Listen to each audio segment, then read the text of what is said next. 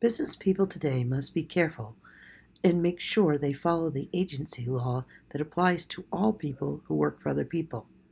Board of directors are no exceptions. They work for their corporation. They must therefore take immediate corrective action to protect the reputation and value of their business, regardless of the implications for the individual that may be concerned. In a recent case, a board of directors refused to remove a CEO who had been sexually harassing employees. Shareholders were allowed to sue those board of directors directly for the loss of value of their stock when the publicity hit with regards to this incident. It is therefore critical that all business people be aware of who is their boss, the company owners, and it is important that the company owners remember that their employees are their agents, who they owe also a duty of care to. Agency law is no joke.